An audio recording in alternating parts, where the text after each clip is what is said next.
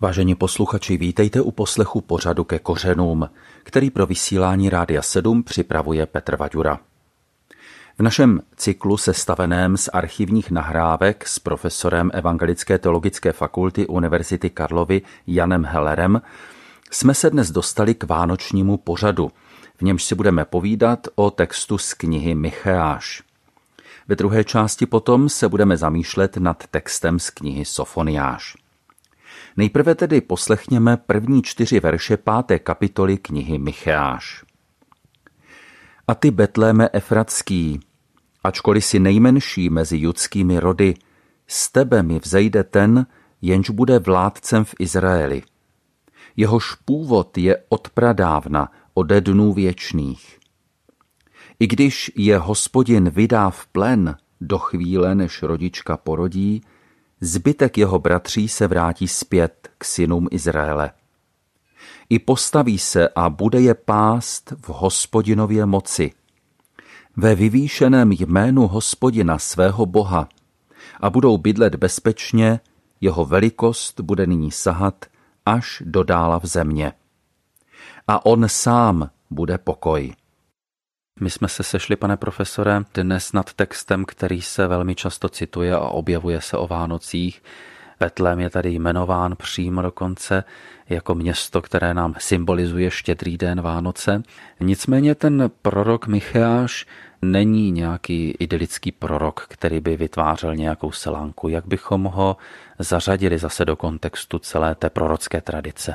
Máte pravdu, je to s ním tak. On prorokoval nedlouho po pádu Samaří a Severní říše, tedy po datu 721, a tento tragický otřes samozřejmě vykládá prorok jako řada dalších proroků jako boží soud. Ale dovedeme si dobře představit, že Micheášovo proroctví o soudu bylo živě aktualizováno událostmi kolem pádu Jeruzaléma a babylonského zajetí 586 před Kristem. A podstatná část těch starších částí je ohlašování soudu, ale ta podstatná část těchto kapitol, ve kterých stojí i náš text, je naopak výhled ku předu a proroctví obnovy. Nový Jeruzalém ve čtvrté kapitole Michášově, nový vládce v páté a znova ještě v dalších kapitolách se tyhle motivy ozývají. Je zajímavé, že právě proto, že je tu výhled ku předu, máme z tohoto místa zřejmý ohlas u Matouše ve druhé kapitole. Když Herodes zjišťuje, kde se narodí Mesiáš, tak eh, rabíni mu oznámí, že to bude v Betlémě. A to je zřejmě ohlas tady na tento text. Jistě, říkáte to naprosto přesně. Ti mudrci odpovídají zcela bez rozpaků, že nový král přijde z Betléma. Je zajímavé, že máme další narážku i v Janově evangeliu, kde tam Ježíše někteří posluchači odmítají, protože je z Galileje. A dodávají, neříká písmo, že Mesiáš vzejde z potomstva Davidova a z Betléma, odkud byl David? A teď může někdo říkat, proč pak na tom tak mnoho záleží. Ale víte, v těch místech nejde jenom o kousek země. Čili nesmíme zůstat na rovině geografické. Nýbrž ta místa mají jména a ta jména ukazují, co ta místa symbolizují, jaký mají ráz, jaký mají charakter. Co všecko těmito místy vstupuje na scénu. Takže Betlém je dům chleba a my se s tím názvem setkáváme už třeba v knize Růd kde odchází vlastně celá ta rodina z místa chleba, odchází někam do ciziny, protože v místě chleba je hlad, je hladomor. Můžeme říct si tedy, že ten název Betlém má nějaký takovýto symbolický význam, že to znamená hojnost nebo blaženost? Jistě. Znamená to hojnost a blaženost a řekněme to souhrnem, Betlém je místo, odkud přichází ten, který sytí celý svět mocí své oběti. Nakonec z čeho žijeme? Ne z toho jenom, že máme co dát do úst, ale z toho, že kolem nás jsou lidé, kteří nás mají rádi. Bez lásky člověk jiné. A když se člověk podívá do hlubin a vidí to, jak si v takové ještě další dimenzi, tak rozpoznává, že všecká láska, která se děje na celém světě, má svůj poslední původ v Bohu. Je boží dar. To, že Kristus skrze ty, kteří to vědí, ale i skrze ty, kteří to nevědí, mezi námi pracuje. Pane profesore, ale myslel to takhle ten Michal, ten prorok? Asi ne docela, ale podívejte se, ten prorok patří do té kupy kamínků, ze které je potom sestavena nová mozaika. A ta nová mozaika to je příběh a dílo Ježíše Krista. A ty kamínky ovšem jsou ze starého zákona. My musíme svatopiscům, Kristu, Pánu Bohu samotnému, ponechat svobodu, aby nám i starým místem řekl nové věci. My nemáme samozřejmě právo promítat do nějakého místa písma svoje sny a fantazie. Ale jestliže ho čteme v dostatečně široké souvislosti, a to není jen souvislost starozákonní, to je souvislost celobiblická, tak nám to písmo může říct věci, které z něho neslyší ti, kdo ho četli v užší souvislosti. Podívejme se ale nejprve na ten kontext zaslíbení, které je právě v tom proroctví Michášově. Tady je napsáno, z tebe mi vzejde ten, jenž bude vládcem v Izraeli, jehož původ je od pradávna, ode dnů věčných. To je vyjádření přímo kosmické nebo takové nadčasové. Ano, i to slůvko vládce je zvláštní. Prorok se tu vyhýbá slůvku král, jako se pan Ježíš vyhýbal tomuto titulu, aby nebyl chápán politicky. A ten vládce, hebrejský mošel, znamená ten, kdo napřimuje, kdo seřazuje, kdo pořádá, kdo obnovuje boží řád. A ten východ z pradávna nám ukazuje velice daleko. Máme místo v epištole k Židům 7.3, kde se taková předvěkost přičítá tajemnému králi Malky Sedekovi, v překladu král spravedlnosti, se kterým se setkal Abram po vítězství nad těmi pohanskými králi. A toho vykládá epištola k židům přímo a výslovně jako předobraz Krista. Něco podobného, já bych řekl možná vnitřně totéž, říká Evangelium Janovo ještě mnohem ostřeji. Boží slovo, totožné s věčným synem, vtěleným v Ježíši, to bylo od počátku, před stvořením. My se pak zatím můžeme spokojit s tím, že se tu setkáváme s božím tajemstvím, které překračuje naše vnímání času a které leží za naším horizontem, to jest do něhož nevidíme. Raději než vysvětlovat tahle tajemství bych rád vás pozval k tomu, že připustit to, že Bůh má právo přesahovat naše chápání, patří k neoddělitelné součásti křesťanské víry. A ty, Betléme Efratský, ačkoliv si nejmenší mezi judskými rody, z tebe mi vzejde ten, jenž bude vládcem v Izraeli, jehož původ je od pradávna, ode dnů věčných. I když je hospodin vydá v plen do chvíle, než rodička porodí, zbytek jeho bratří se vrátí zpět k synům Izraele. I postaví se a bude je pást v hospodinově moci, ve vyvýšeném jménu hospodina svého boha – a budou bydlet bezpečně. Jeho velikost bude nyní sahat až do dála v země a on sám bude pokoj. Když čteme to proroctví Micháše, tak tam máme na jednou druhý verš, který je takový dost nejasný. I když je hospodin vydá v plen, do chvíle, než rodička porodí, zbytek jeho synů se vrátí zpět k synům Izraele. Já tomu moc nerozumím. To vydání v plen se nepochybně týká zajetí. A to ať už zajetí asyrského popádu Samaří 721, nebo zajetí babylonského popádu Jeruzaléma. Jenomže, když to zvážíte, my všichni jsme vydáni v plen. Křesťan by řekl našim hříchům, a možná přemýšlivý člověk, existencialista filozoficky, by řekl, jsme vydáni smrti. A to nemůžeme nikdo z nás uhnout.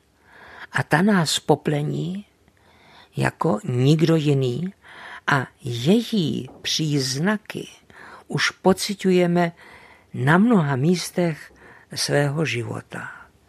Ale to závažné je, že tady říká prorok, zbytek se navrátí. A on dokonce říká, zbytek bratří se navrátí. Ne všichni, jen zbytek.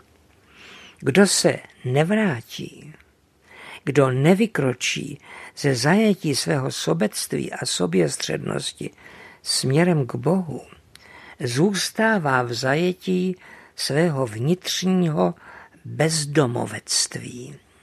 V životě se s tím dá ovšem vydržet, když si zakážeme myslit na vlastní konec. Ale nakonec bude asi nedobře těm, kdo žili jen z toho, co vlastnili. Takže když je voláme k pravému vnitřnímu návratu, děláme to z lásky. Chceme jim ušetřit to, co je před nimi neblahého. Neděláme to proto, že bychom si je chtěli nějak získat jako posil do svých řad. Naopak, jako svým bratrům, a to jsou, i když bloudí, jim přejeme všecko dobré. Tam v tom textu je ale časové určení, že to bude než rodička porodí. Tak co ta rodička tam, jaké ta tam má místo? Znamení rodičky má zde funkci konce lhůty. Ta lhůta je právě obsána, až rodička porodí. Porození dítěte či narození syna je motiv, který se v písmu stále vrací. Často je to znamení počátku nových věcí, nových vztahů, nového věku. Izajáš prorokuje o ženě, která, až porodí, přijde ten, kdo je očekáván. V Izraeli každá žena, jestliže rodila syna, čeká, ať už zjevně nebo tajně, že to je nebo může být Mesiáš. Proto tolik komplikací kolem prvorozených už od Kaina. Víte, my už sice víme, že přišel, ale on chce přicházet skrze každého z nás. A proto bych byl velice rád, kdybychom dokázali vidět v každém dítěti, v každém novorozenci boží přitakání k životu, nabídku nového začátku a znamení, že alespoň v lásce k němu se bude počínat to nové, co nám Pán Bůh dává. V pořadu ke kořenům posloucháme rozhovory s Janem Hellerem. Před námi je úryvek z knihy Sofoniáš. Budeme číst verše 14. až 18. ze třetí kapitoly této biblické knihy. Zaplésej sionská dcero, zahlahol Izraeli, raduj se a jásej z celého srdce dcero jeruzalémská. Rozsudek nad tebou hospodin zrušil. Zbavil tě nepřítele. Král Izraele hospodin je uprostřed tebe, neboj se už zlého. V onen den bude Jeruzalému řečeno, neboj se Sione, nechť tvé ruce neochabnou. Hospodin tvůj Bůh je uprostřed tebe, bohatýr, který zachraňuje, raduje se z tebe a veselí, láskou umlká a opět nad tebou jásá a plesá. Pozbírám ty, kdo jsou zarmouceni, odloučeni od slavnosti, neboť jsou z tebe. břemeno potupy na nich leží. Text nás uvádí do proroctví, které nebývá tak často čteno. Je to jeden z těch dvanácti malých proroků, Sofoniáš. Co znamená vůbec to jméno Sofoniáš? To je velmi výrazné jméno. Někdy mluvíme o mluvících jménech. Znamená ukryl hospodin. A v starém zákoně je víc jeho nositelů. Ale o tomto prorokovi nevíme mimo jeho proroctví nic. Nikde není zmínka mimo jeho knihu. Víme ovšem podle toho, co řekl sám o sobě v nadpise proroctví, že prorokoval nejspíš v letech 630 až 622 tedy nedlouho před babylonským zajetím a před Chyskiášovou reformou, čili před reformou, kterou král Chyskiáš napravil spohanilý kult v Jeruzalémě. Je pravděpodobné, že poselství Sofoniášovo tuto reformu ovlivnilo.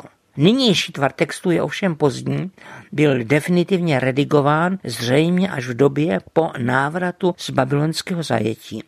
A proto je dobře pochopitelné, že hlavní důraz našeho oddílu s tímto zajetím souvisí napomíná, nebo lépe řečeno možná povzbuzuje ty zajaté, aby doufali o boží pomoc. Jestliže ten text ale vznikal někdy ještě před tou Chyskiášovou reformou, tak zřejmě tady je ohlas i toho stavu, ve kterém se ti zbožní nacházeli uprostřed toho spohanštělého Izraele. Takže můžeme říci, že ten text je určen všem, kteří jsou v depresi, kteří jsou zarmouceni, kteří prožívají nějakou hlubokou chmuru nebo žal. Je to tak? Ano, to jste vystihl velice přesně. Biblické texty, a nejen ten, ale mnoho biblických textů, možná bychom mohli říct, že většina biblických textů je koncipována tak, aby v určitých eh, životních nebo historických situacích byla znova a znova aktualizována. Čili znova vstupuje do života a ten, kdo je čte pozorně a do hloubky, vidí, jak vlastně opisují to, co právě prožívá. No a těch chmurných bylo mezi Izraelci a mezi křesťany dodnes dost až příliš. Ale víte, není to dobré chodit zachmořen, protože ani si to člověk uvědomuje, Ti ostatní kolem mne to vnímají tak, že svým smutkem vlastně obvinuju Boha, že je na mě zlý, že mě křivdí. Jednou to krásně vyjádřil slavný literát F.X. Šalda. Napsal v jedné své povídce svatý smutný, smutný svatý. To je moc pěkné takhle to říct, ale když někdy skutečně zle, někdy člověk má dost důvodu na to, aby byl smutný. A kdyby se radoval a usmíval, tak to je laciné, tak to není pravdivé. Ano, zase vám musím přitakat a chtěl bych připomenout situaci v Gecemané, kde říká Ježíš, tedy ten nejstatečnější ze všech statečných, smutná je duše má až k smrti. Pán Bůh má pro takové situace a pro takového člověka pochopení. Ten problém je spíš v tom, že někteří lidé si ve svém smutku libují a pak to není dobré. Ale důležité je vykračovat z toho, co na nás dopadá. Nemáme žít z toho, co je kolem nás, to říká písmo zřetelně, ale být upnuti k tomu, co je před námi, z budoucnosti, o níž víra ví, že je boží. Věřící v biblickém smyslu je ten, kdo od Boha něco čeká, ještě něco čeká. Co? Někdo si přeje, abychom to přesně popsali. My to nemůžeme popsat předmětně, a to je dost závažné, protože bychom to budoucí dění právě takovým popisem vytrhli Bohu z rukou, z božího rozhodování. Ale můžeme to opisovat obrazy a těch je písmo plné. A tyto obrazy ovšem, to je třeba si uvědomit, vždycky souvisejí s naší situací i s naší představivostí. My si některé věci neumíme představit a tak je musíme povědět tak, jak dokážeme. Souvisí to s naší dobou, s tím, v čem jsme vyrostli, v čem stojíme, ke komu mluvíme. A tu je třeba si připomenout, že stať ze Sofoniáše mluví k zajarcům v Babyloně, sevřeným útiskem a unaveným dlouhým pobytem v zajetí.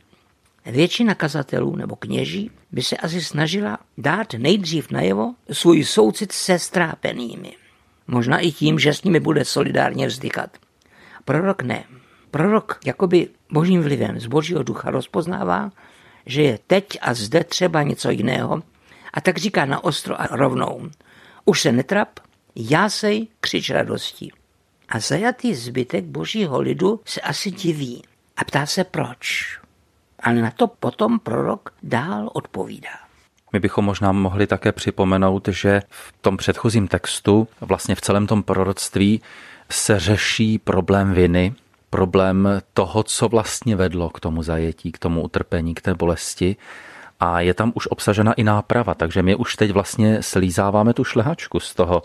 Máme ten výsledek, kdy je už možno překročit tu minulost a podívat se do budoucnosti. A teď je to ale popsáno takovými zvláštními slovy zaplésej, zahlahol, raduj se a jásej. To jsou všechno synonyma, ale jsou to taková zvláštní slova. Co znamenají? Je mezi nimi určitý rozdíl. Jásání bylo to, co se dělalo při slavnostech. Víte, až i do poskakování. To tenkrát lidé dělali. Oni ty svoje emoce vyjadřovali celým tělem. To bylo běžné. Takže je to podobné, jako když z chrána umluvy se vnášela do Jeruzaléma a David s radostí poskakoval před hospodinem. To je ono. A v některých charismatických kruzích se to dělá dodnes. A já proti tomu nikdy nic neměl, jenom mám za to, že by se z toho nemělo dělat měřítko pravé víry. Rozumějte, kdo neposkakuje, nevěří, tak to už ne. Ale vyjadřuj svůj radost tak, jak ti to srdce velí, jak ti to odpovídá. Naprosto spontánně. Ano, naprosto spontánně. To křič je dokonce provokativní, poněvadž to znamenalo ten výraz, který je tu ve brejštině, vydat vítězný pokřik například při bitvě, když se vítězí. A vzpomeňte třeba na husity, jak zpívají před bitvou u Tachova. Ale máme to i v příběhu Gedeonově, kdy ti jeho bojovníci křičí a vojsko se dá na útěk. A nebo dokonce před Jerichem Izrael obchází Jericho, zavolá a rad by se řítí. Raduj se a triumfuj a tam je důraz z celého srdce. To znamená, neschovávej si někde něco v koutku, čím by ta boží radost nepronikla, něco, co by v tobě nevzalo na vědomí tu novou, radikálně změněnou situaci, která sice možná ještě není vidět, ale která už tu je. A když tohleto ti lidé kolem tebe uvidí, že žiješ z něčeho jiného, než toho, co tě svírá, začnou se divit. Tak se už stalo ve skutcích, čtvrté kapitole. Tam se apoštolů ptají, jakou mocí to činíte, jak to, že vydržíte, když se jiní hroutí. Ale právě takovým svědectvím se věci začínají měnit. Možná pozvolna, ne hned. A třeba jinak, než si to umíme představit. Ale něco se dá zevnitř, uvnitř, do pohybu. Ne nátlakem zvenku, ale zevnitř. A to je, já jsem přesvědčen, opravdu Ježíšova cesta. Zevnitř ven, ze srdce na venek. Zahlahol Izraeli, raduj se a jásej z celého srdce, dcero Jeruzalémská. Rozsudek nad tebou hospodin zrušil. Zbavil tě nepřítele. Král Izraele, hospodin, je uprostřed tebe, neboj se už zlého. Jak je možné, že hospodin zrušil ten rozsudek? Přece když proběhne nějaký soud, tak je třeba, aby viník, který je odsouzen, aby byl potrestán, aby si ten trest odpikal. Ano, ale může se stát, že viník, zvlášť který přijal svou vinu a dal se na pokání, je zralý k tomu, aby byl omilostněn. A to je právě to, co se zde koná. Hospodin vidí bídu svého lidu, vidí jeho pokání. Asi to nebylo všude stejné, rozumějte, lidé byli a jsou různí, ale přece jen církví boží tím ostatkem vlastně v zajetí zůstali ti, kteří přijali svůj úděl jako boží trest. Přijali ho, neodmítali ho vnitřně, ti zůstali. Ostatní od hospodina odešli. A právě tihleti dostávají milost. A to se projevuje tím, že Bůh odvrátí jejich nepřítele. A teď je zajímavé, že tam je jednotné číslo. No těch Babylonianů a těch všelijakých národů a pohanbů, které se sesypávaly a vlastně sesypávají na Izrael, bylo a je vždycky mnoho. Zajatí když se mluvilo o nepřátelích, jistě mysleli nejdřív na Babyloniany. Ale musíme hledět dál. Musíme hledět skrz ty, které třeba i považujeme za své nepřátele, k tomu, kdo je vlastní iniciátor. Nemůžeme ho chytit za ruku ani za rohy. Ale hned začátek Bible, třetí kapitola Geneze, nám krásným obrazem hada v ráji ukazuje, jak hluboko musíme jít. Samozřejmě, jsou tu naše hříchy, kterými sem do našeho světa, do svých životů i do svého srdce toho zlého vždycky vpouštíme. Ale tento poslední nepřítel boží i lidský je vlastní iniciátor a o jeho přemožení jde v mnoha biblických obrazech. Nejvýrazněji pak v poslední knize písma ve zjevení. A jako se tam říká, že sám Bůh a beránek budou uprostřed svého lidu, tak i zde prorok ujišťuje, neboj se. Král Izraele, hospodin, je uprostřed tebe. Neboj se již zlého. Když Bůh s námi, píše apoštol, kdo proti nám. Jist jsem zajisté, že nás nic neodloučí od lásky Kristovi. Kdo to neví, ovšem, že se trápí. Ale kdo to slyšel a přece se trápí, není asi docela v pořádku. On je to totiž doklad jeho nedověry. Tady je hospodin nazván králem a potom v 17. verši je to bohatýr, který zachraňuje. No to je zvláštní, to jsou taková pojmenování, která my dnes tak zas moc nepoužíváme, bohatýr nebo král. Co tato pojmenování vyvolávala v těch lidech, kteří byli Sofoniášovými současníky? Jakou představu? Představu vítěze jednoduše řečeno. Dneska se také vedou války, ale přece jen, když se na to podíváme historicky střízlivě, tak jsou některé velké války, ty dvě hrozné světové jsou za námi a kde se ještě pořád válčí, ale tenkrát byly samé malé války. Tu a tam nějaká potyčka, tady nějaká bojovka, ale ty války strašně pustošily místo, kde se dály. A tak lidé z tohohle toho neklidného času odebírali svoji terminologii i symboliku. A král je ten, kdo vládne tak, aby právě ty války zastavoval. A hrdina je ten, kdo se odváží jít do boje tak, že se nebojí, že ví, že důležitější je věc než on sám. A proto se na některých starozákonních místech dokonce říká o hospodinu že je udatný bohatýr, že je hrdina boje, doslova z hebrejštiny. To je obraz samozřejmě převzatý z tehdejší doby, ale pro tehdejší lidi velice plastický. Chtěl bych ale ještě připomenout, že vlastně náš život je plný všelijakého bojování. Bible v podstatě má dva takové základní, řekl bych, archetypální obrazy pro lidský život. Ten jeden je putování, a ten druhý je bojování. Kolik se člověk nabojuje se svým vlastním já, s všelijakými věcmi, které v jeho nitru jsou schovány v někde v koutech a který musí čelit. V onen den bude Jeruzalému řečeno, neboj se, Sione, nechť tvé ruce neochabnou.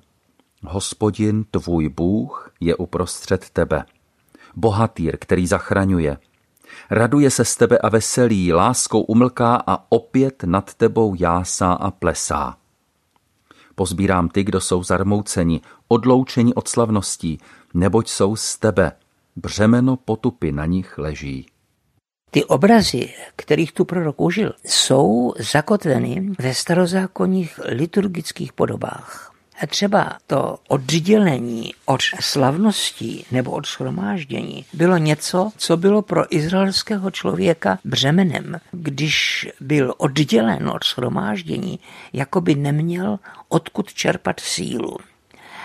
A proto se také ti poutníci velice těšili na pouť do Jeruzaléma, a proto ten chromý u dveří krámových ve skutcích apoštolských je smutný, ač on se nemůže podílet na tom radostném setkávání s hospodinem v chrámě.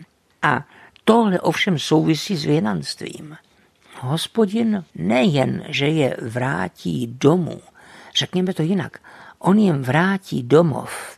Lidé nevěřící, lidé hluboce pochybující jsou vlastně vnitřní bezdomovci, protože náš poslední a pravý domov je v Bohu. A těmhle těm niterným bezdomovcům slibuje hospodin nový domov. A to tím způsobem, že je navrátí ne třeba do Jeruzaléma nebo do Palestiny, ale k sobě samému, do svého obecenství. A v tomto obecenství je radost a domov. Má to nějakou podmínku ze strany těch lidí? Předem jistě ne. Samozřejmě je třeba, aby si toho vůbec všimli, aby o to stáli. Ale víte, když je člověk sevřen úzkostí a odmítne šidítka, dudlíky a ptá se dál, tak už je to vlastně boží milost. Když člověk tu boží milost přijme, tak už je to vlastně boží vedení. Ale Bible nám říká velice jasně, že kromě této hotovosti boží milost přijmout, vůbec nezáleží na tom, co bylo dřív. Naopak, boží odpuštění nás osvobozuje od naší minulosti a těm, kdo jsou zajati v tom Babyloně, ať už je to nějaký ten starý historický Babylon, anebo ty naše Babylony, toto boží osvobození dává nejdřív vnitřní svobodu, která je zároveň předpokladem a možností vykročení i do svobody vnější. My tento pořad vysíláme v době adventu. Můžeme ten text nějakým způsobem ještě aktualizovat na očekávání příchodu Mesiáše, na příchod toho zaslíbeného? Jistě. V adventu se stále vracejí i v liturgickém roku texty, které vyzývají církev, aby se těšila na toho, který přijít má. A to je možná, dalo by se říct, přímo podstata adventu. Advent je latinský příchod, že? Tedy doba očekávání příchodu páně. Když člověk očekáváním žije, tak se těší. Všimněte si, jak to s lidmi je. Někteří se netěší a zapadají do svého smutku. Někteří se těší na to, co zase zmizí, co jim proteče mezi prsty, co pomíjí jako sen a obláček.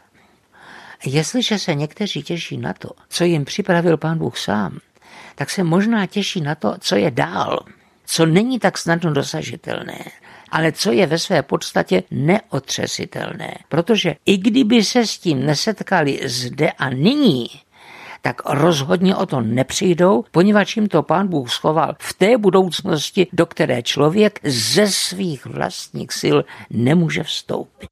Skončil pořad ke kořenům. Jehož hostem byl profesor Jan Heller. Loučí se s vámi a dobrý poslech dalších pořadů Rádia 7 vám přeje Petr Vaďura. Naslyšenou.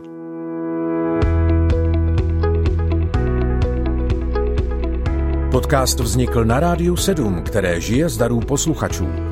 Pokud nás budete chtít podpořit, budeme rádi.